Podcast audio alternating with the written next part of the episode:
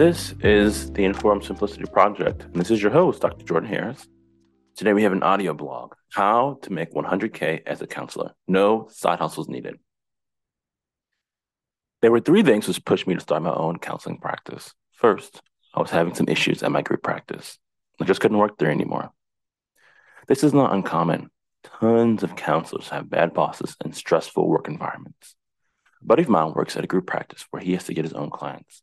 He, like most therapists, knows nothing about getting clients.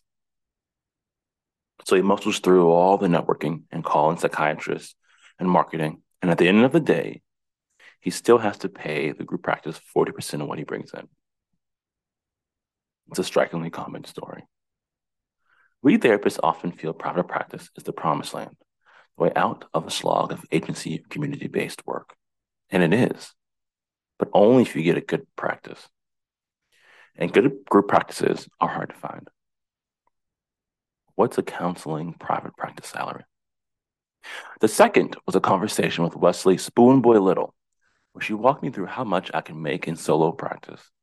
The math is surprisingly simple. For example, nationwide, insurance pays $130 per counseling session.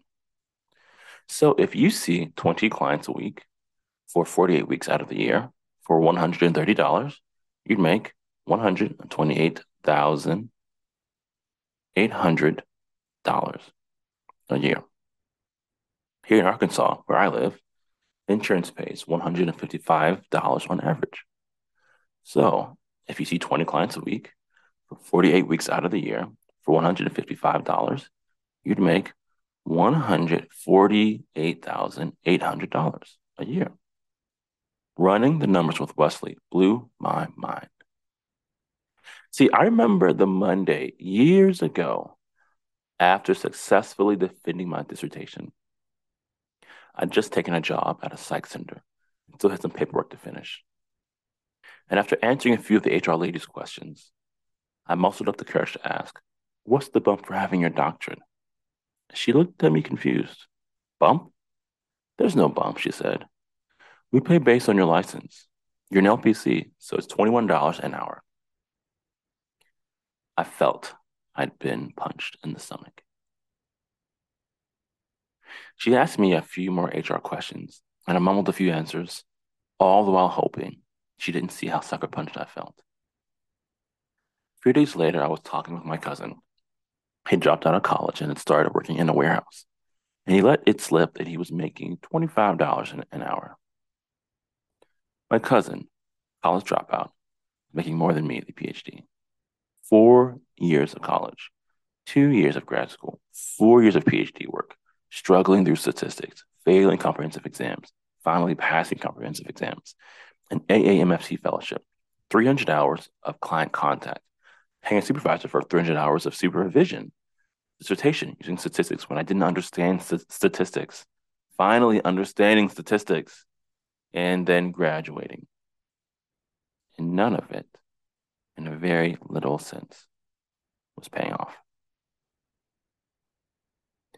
So that conversation with Wesley blew my mind because it felt like finally all my hard work could pay off. The benefits of having your own counseling practice. The third was a conversation with my friend Paul W. Peterson. Paul's a bit of a wonder kid, at least among his accomplishments are he graduated from his master's and immediately started his own practice. No full license, no agency work, no billing insurance.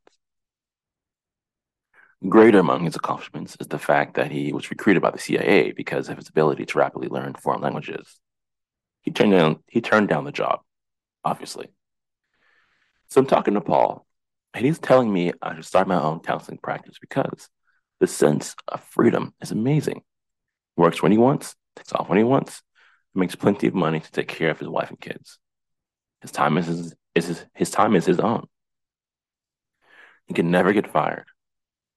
And with a 30 plus client wait list, he could literally take off for a month, just pick back up with clients if he wanted, all while making over six figures. He was pretty convincing. And he was right.